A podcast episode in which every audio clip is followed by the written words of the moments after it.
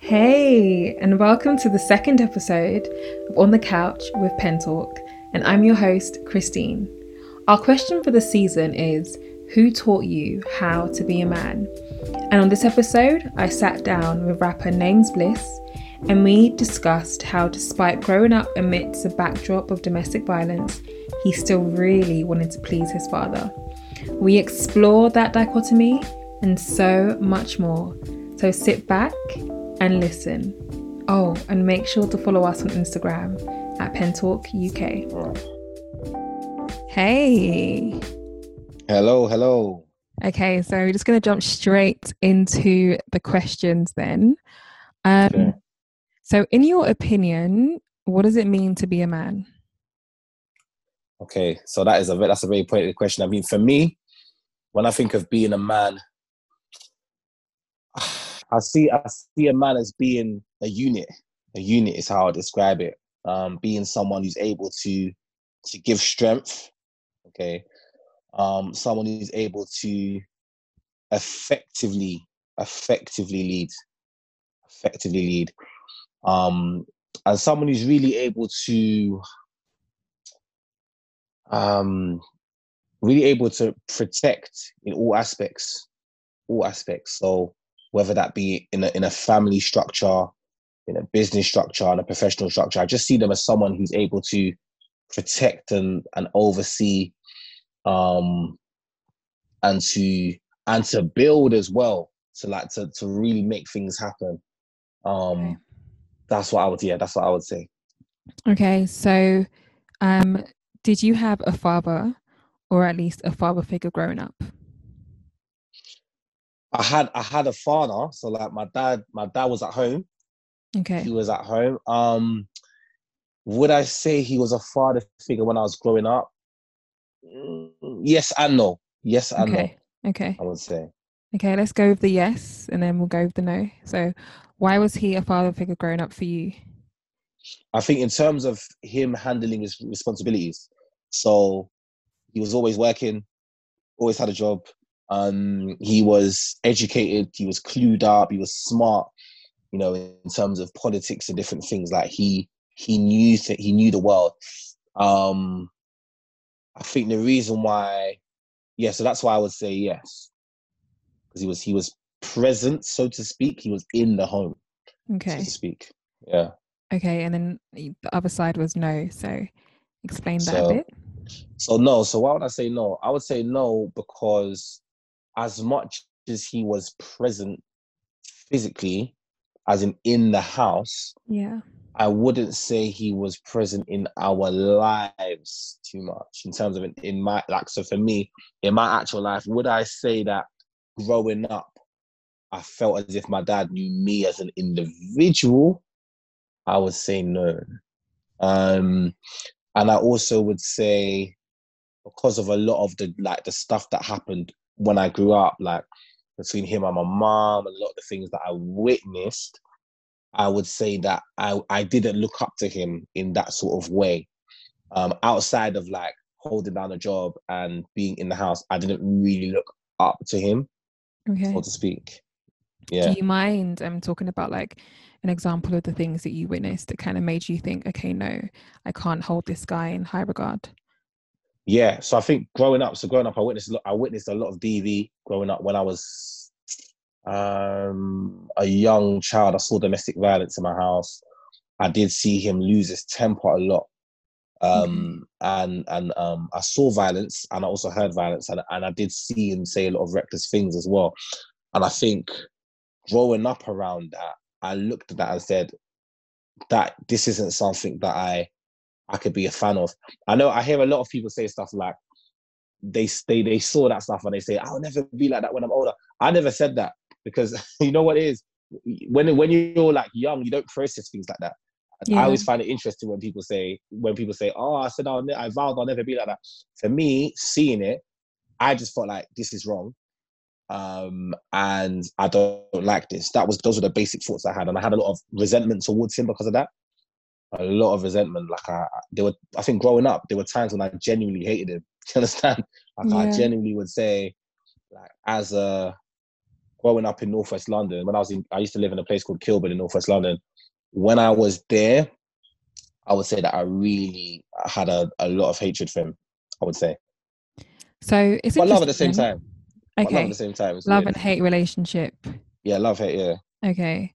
So it's interesting though. So you were a young child and you hadn't yet formed any sort of like masculinity or you hadn't yet understood masculinity. So how did you know that domestic violence towards your mother was wrong?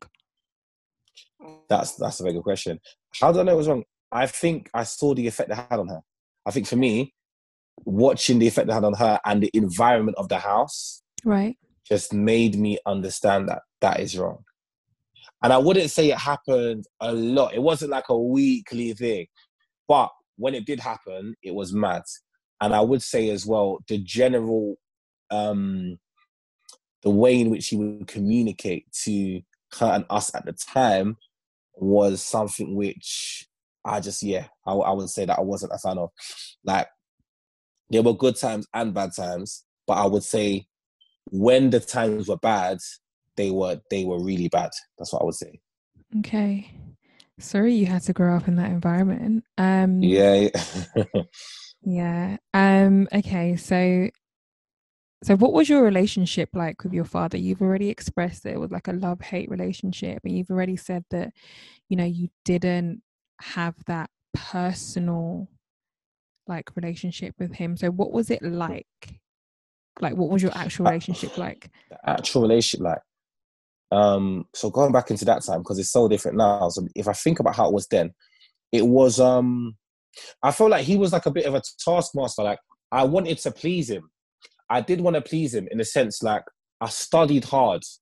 So I, I was i was badly behaved at school but i was always very academic Okay. so i think that that kind of helped me i mean they didn't want to keep me out of the school because i would help the school do you know what i mean like it was just so there's the whole thing of like I was badly behaved, but then I was really able to study. And I remember, I remember there was this this I still remember a story. I think it was in year six where the teachers were like, "Oh, um, write down your dreams. Like write down what you you want to achieve by the end of um secondary school, even though we were in primary school." I was like, so they were like, I think I wrote down. I get my GCSE results and I got A, A, A, A, A, A, and I think that was my dream. Like, and I don't think that was that was actually my dream. I think that was me saying, "Oh, my dad would be proud of me if I was to do this." okay. So there was still an element of really wanting to make him proud of me because he did speak a lot about um being being a young black person in the UK, being being being an African, being Nigerian, and being black in in in, in London. He he really he stressed the importance of education. Uh, I mean, every day it was like the three principles for read, read, and read. it was like Typical we typical Nigerian man. typical, typical Nigerian man. You know, I would hide music. We would like secretly be doing music stuff, but he was like, "No, you're reading, you're reading, you're reading." So I think my relationship with him was a lot of um trying to prove to him that I was um worthy in a way. I wanted him to. I wanted him to be proud of me. I think I could say that now because I understand. I just understand a bit more. Back then, I wouldn't say it like this, but I was working hard to get his approval in some in, in some sort of way. yeah. Um, in terms of our relationship, that's that's really what it was. I mean, would I talk to him about stuff? I think I would talk to him about football every now and again and whatever, but I wouldn't say we like. Yeah, it was certainly not a friendship. Let's just put it like that. Okay. so you were still working to sort of like please him despite like the backdrop of domestic violence, etc., etc. It was still your aim Yeah. to like, I want my father to be proud of me. Mhm, mhm, Okay. And how does Still that going. compare to now? Like, what's your relationship like now? Now, now, wow, yeah, it's a, it's a, it's a lot different. Now I think we have. Now there's a lot more. um Because I went through a whole process of, you know, I even, I even, you know, I had a lot of people around me who I spoke to and offloaded um to about the hard times of my dad. I think now I'm in a place where we have a good relationship. So like behind closed doors, I had to put certain things to bed and process certain things myself Right. Um, because of because of the sort of man that I want to be, I had to. He he doesn't even know this. He doesn't even know that I've you know processed it. Had you know counsel like people. I didn't go to um counseling or therapy regarding my dad per se. Um, but in actually, in actual fact, I've been to in my life, I've been to three therapy sessions in my life. Three, three, three, yeah. And it was actually in relation to like my family and my upbringing and different things. And I find that having those types of people in my life is really is really what helped me um let go of some of the things that that happened when, when I grew up. So Right. now with my dad, I banter him. Like I banter him. I, I I think what happened at the end of uni, I started really deliberately um doing kind things towards him and um showing him that I'd forgiven him. I didn't tell him, I didn't tell him I've forgiven you, whatever, anything like that. I just started behaving towards him in um in a pleasant way, I would say. Like I started, you know, taking an interest in what he's doing, um, listening to what he has to say, um, just being Did he for him a bit notice the change? Did he notice Oh yeah, he change? he noticed it massively. Yeah, he noticed it massively. Like everyone noticed it. Like like my mum noticed it. Everyone saw the difference. Um, and I think initially there was a bit of a because I think they were all in their own stage in terms of how they related to him. Because you can't force anyone to do anything. So they were they weren't quite. Not everyone was where I was. So I think at first they kind of gave me a bit of side eye, like, mm, yeah, what's all this? But I don't think they knew where it was coming from. Um, so yeah, like our relationship now is a lot more. I try and include him in different areas of my, my life, mention things to him, take interest. We just he like he loves politics, so every now and again, if I am talking to him, I'll just let him speak, let him chat about that. You know, just just being, you know, just Just really just him more in the him value. conversation. Yeah. yeah, there we go. Just like you know, giving him value, just showing him that yeah, I value you. That's that's what that's that's what I would say our relationship is like now. Okay. And Mm. did you feel like inadequate at any time um or at all growing up um in terms of like you becoming a man your coming of age story was there any time in your life Mm. when you felt actually am i doing this right? Am i doing this wrong? Wow, that's a that's that's that's the you're good, good at these questions, you know. i know. Oh, hey, you know, um, I in during my sixth form years, like year 11, sixth form, yeah, I did feel like that. I did, I did feel like that because I didn't feel like I could go to him with the questions I had. right Like I had, I just had, um, I always wanted like a father figure. I did, especially as a teenager. I just wanted someone that I could be like, yo, like how do I do this? Or like how do I? I did want a father figure when I was a teenager. I certainly did, and and because of that, I think I became a leader. Like I was always a leader in school, okay even though I looked like a leader in school. I always wanted someone to like lead me. You Right. understand? yeah So um, I think what happens was um, I did feel inadequate. I think some of my hard work was to prove my worth to myself. Like some of my um, the things that I did when I was in school and whatnot, and all that stuff. And like everyone has this sort of wave in year eleven, year twelve, whatever, where they're like on this mad success wave, whatever. I don't know what it is. I went on that wave of yeah, man, I'm gonna win. I'm gonna do this. I'm gonna I'm gonna do my A levels. I'm gonna go uni, whatever. And I think a lot of that was me trying to prove my. It came from feeling inadequate. Understand? yeah Um, and having to like do something to prove to myself that I was worth it. You know. how did you then um deal with that inadequacy so like you said you had no outlet um how did you deal with that inadequacy at all this is that's a good question. I would say the good thing I was really I was really blessed in a sense because I remember my best friend now, my best friend now, um, big up Josh. So him, what actually happened was um around the time when I was a teenager, like when I was Mhm. around 14, 15, what happened is me and him became really close and his dad just proper loved me. I don't know. He just his dad just looked at me and thought, oh yeah, I love this kid. I don't even know why. Even till today, I'm a bit like, what did he see in me, really? Like, because he literally just decided to like almost take me in. As well as like I, I had a house. Like it's not that I, I wasn't homeless. I wasn't. I wasn't an orphan. It's not that. But what happened was sometimes I would leave my house if something was going on or there was like drama or tension that I didn't like. I would leave my house and go to my best friend's house, and it was literally in the next town. And when I would go there, I would just feel loved, especially by his dad. His dad would just take an interest in what I'm doing, ask me a lot about music. I think even the reason why I do music the way I do it now, I could probably say was because of him. Right. Like he really just believed in so me. he stepped in. He stepped in, yeah. He really did step in. I'm actually as you say as as I'm As you're this, as you're saying it, yeah. I'm actually Yeah. like, yeah. he really stepped in. And what age was really that again? in. I was around 15 when that happened. Wow. Okay. So he Yeah, really yeah, yeah, did step in. Okay. Really stepped in, yeah. So would you then say that he was who taught you how to be a man? I would say he definitely taught me about being a man in terms of um like what how I saw him with his family, yes. Because what I saw him do, like he would help his daughter with her homework. I was mind blown. I said, What is going on? I didn't like when I saw that happening, I thought, What?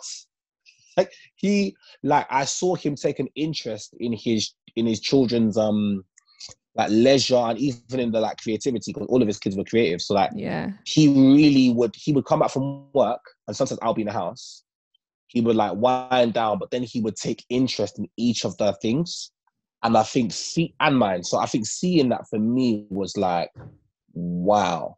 Because obviously that and, was um, different from what you had experienced at home. It was literally polar opposite. Yeah. In fact, when I first went to his house, I felt like a fish out of water. I felt like inferiority complex, almost like, am I meant to be here? When I when I first started going to the house, and I think just through him being very deliberate, now I can understand that he was being deliberate. But for him just, you know, being forceful with it, almost like, what's going on with you then? What are your plans? What are you doing? How's the music going? Like he would just really take an interest. As he did that over time, I started to recognize that no, he actually rates me. Just like he yeah. actually rates me. So it's yeah, it's mad. Were there any other sources that sort of taught you how to be a man? Or do you feel like you did learn how to be a man from your father? Um, I would say that. Oh, as in from my from my actual father. Did I learn yeah, how to be a from your man from my actual father? father, yeah. I think naturally, subconsciously, just the fact that he, he I grew up in a house, I naturally learned certain things. And I think what happened is when I when I was like 15, I became conscious of something different.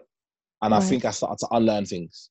And I was lucky because I had people in my life that helped me do that, that would actually get alongside me, listen to me, and and actually redefine manhood. Like like this his name his name's Les. He would tell me directly, a man is like this. He would tell me a leader's like this. A leader serves everyone. He told me a leader serves everyone, and then I would see him actually do it. So for me, it was like, raw. This guy's different. Like, and he was strong. Like, I think the reason why I warmed to him is because he was a strong guy. Like, he was like physically very fit. He was like a build. Like, he would like build things. He was really good at like DIY and stuff.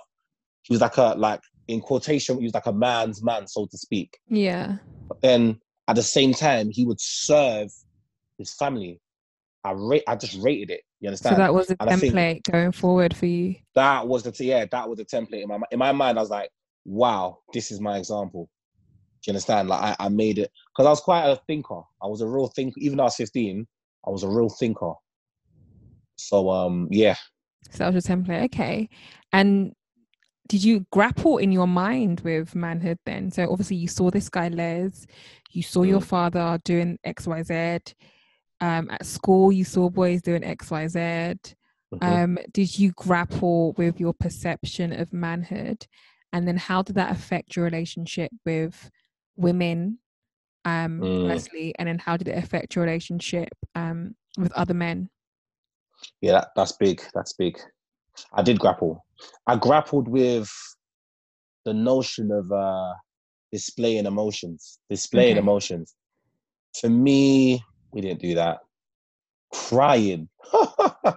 Crying at home. What? What does that even mean? we didn't we didn't we didn't we didn't do that that's not something that we did or openly i mean if, if i if i did cry in my house it was a secret it was a secret thing no one even knew i'll just be yeah, no one knew just be crying unless under your like pillows. really peak under my pillow i just my shoulders moving up and down but yeah, so things like that. I grappled with the and and being honest. I think now I've I've learned I'm I'm deliberate. I choose to be honest now. I choose to be vulnerable, but I did not know how to communicate weak emotions. Right. No, no, no, no, no. And with girls, so in, in, in girls that I've been involved with romantically, that was an issue. That was an issue because I felt like I felt like all of us, like as a community, were raised the same. So I actually and and and, and at uni especially, I learned this like because a lot of the not all the girls, I'm not saying all the girls, but there were some girls that I was friends with that didn't like men who showed weak emotion. They didn't like it. Like what I mean by that is they might say, Oh yeah, I want a man who could, you know, share their emotions. But as But soon as they do, said- it was a weakness. That was that yeah, if they did it was a weakness. Yeah. It was almost like because it became popularized for men to show emotions, it was popularized. So what that meant was, oh yeah, we want men to show emotions. But then when it actually happened, when I would see it, I would friend girls I was friends with. So w- when you're friends with someone that unfiltered behind closed doors, so they would be like, yeah, man, he was crying, and I thought, ugh, like go away, what was he doing? and it's the, and that showed me that because of the way some of us have been raised, we have been taught that that was no. Girls and guys alike. Understand? So when I was in my when I was when I was in a relationship, I struggled with the notion of being vulnerable. My- Yeah, yeah, I struggled. Yeah, because I felt like even if you tell me you want to hear me, or even if you tell me you want to support me, when it's like hard or when you know I want to be vulnerable, whatever, I didn't believe you. So those are the Yeah. things that you kind of grappled with. You grappled with, you know, showing emotion. Should a Mhm. man do it or not? Then you Yeah. grappled with women um as well. So yeah, okay. So you just grappled with different aspects of like masculinity and when to show emotion, X, Y, When to show. Okay. Okay. So um how did that affect your relationship with other men?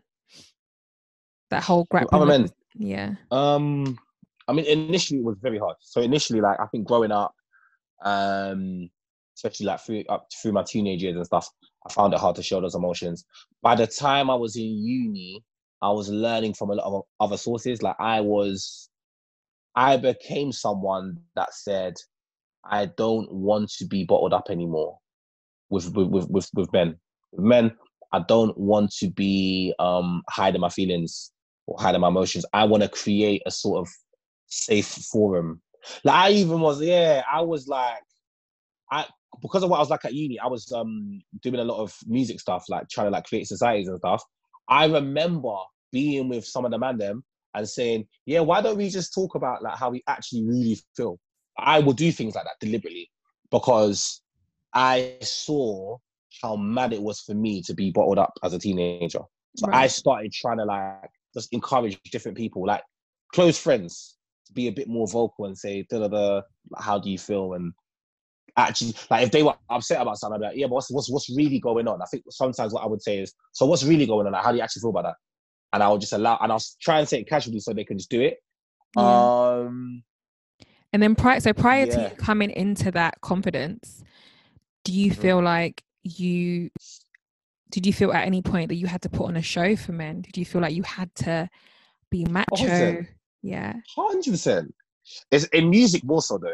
I think even though I was even though I was doing the whole show your emotion and when it came to like music stuff, that's game be time. That's no. body hard body. Now you're not you're not sharing emo- what sharing emotion. You're showing emotion, but the only emotion you're showing is confidence and being in control.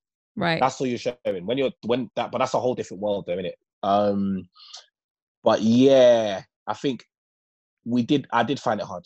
I did find it hard in the music world, yeah. But then they're not really your people, are they? They're not. They're not really like. They're just music so outside of the as music world, actual friends. outside of the music world, did you feel like you were acting at any point? So like I know that a lot of men say that um when they're around men, they act more macho than they are. So did you feel like at any point during your chi- you not not just your childhood, but during secondary school where you were acting up, you were acting manly? um, because you were still grappling with this perception that men are supposed to be fierce and dominant and alpha? Mm, mm. I think I think I thought that was the only coin. Like when I was in when I was in my teenage years, like especially what year seven through to year nine, when I was just doing do, do, doing a magazine, I would say, say definitely I was definitely thinking that I could only be the whole. It was all power, power. Throw my weight about. I'm I'm the guy. I'm the guy. That is the only coin I thought we had. I thought that is the only face that we should show. And, and when I was around the guys, yes, I definitely even like toughened up more. Definitely. And then it flipped in university when you were like, actually, I can let my yeah. guard down. I don't have to be this.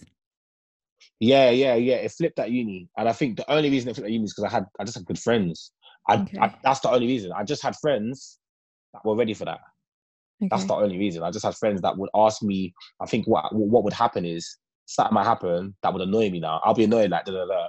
I'll be like I'll be I'll be visibly annoyed, and then I have friends that be like, okay, what's going on? And I'll say like, nah, nothing is fine. But then they'll be like, no, no, what's actually going on? And I think that having that is what um started the process of me saying, you know what, of redefining no, masculinity. Redefining, yeah, yeah, it showed me okay. that you can be both. Okay. That's yeah. good that you had that tribe around you. Okay, so mm. we'll move on to another heavy question. Okay. Um, do you think there's a heavy burden on black men in particular, um, just in society in general, um, and I'm saying black men in particular because obviously you're a black man. Um, and do you think that burden is considered carefully by women, or do you feel like it's often neglected? That is that that is a loaded question. That is a loaded question.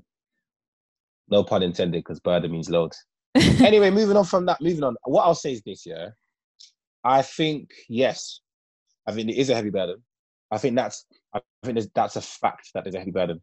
I think I think this question um, needs to be attacked with range, and I, and what I'll say is this: there isn't enough emotional literacy in our community to really unpick this. To really unpick this, the reason why I say that, and um, and let me just put a little caveat in there. I'm not saying no one is emotionally emotionally um, literate enough. That's definitely what I'm saying. There are people that are emotionally literate that that my statement doesn't even apply to. Right. But they are the minority, and they need to be aware enough to recognize that they are actually the minority. Um, just because you know you might have a group of friends who are all emotionally literate, that doesn't mean that is the rule, especially in in the black community and especially in London. Um, but now, just to answer directly, I would say yes. Um, is the burden considered carefully by women? I think they try as best as they can, especially if they if they if they have strong feelings for a man, and especially if they if they love someone or respect someone. I feel that they try, but here's the thing: I, the reason why I spoke about emotional literacy is because my dad tried his hardest when we grew up, which is why I respect him because he tried very hard to raise us well, but it's not the try; it's do you have the tools because look, because like, like, and, and I'm, I'm I'm using that as an example because like my dad moved from Nigeria, set up shop here, bought a house, had a job.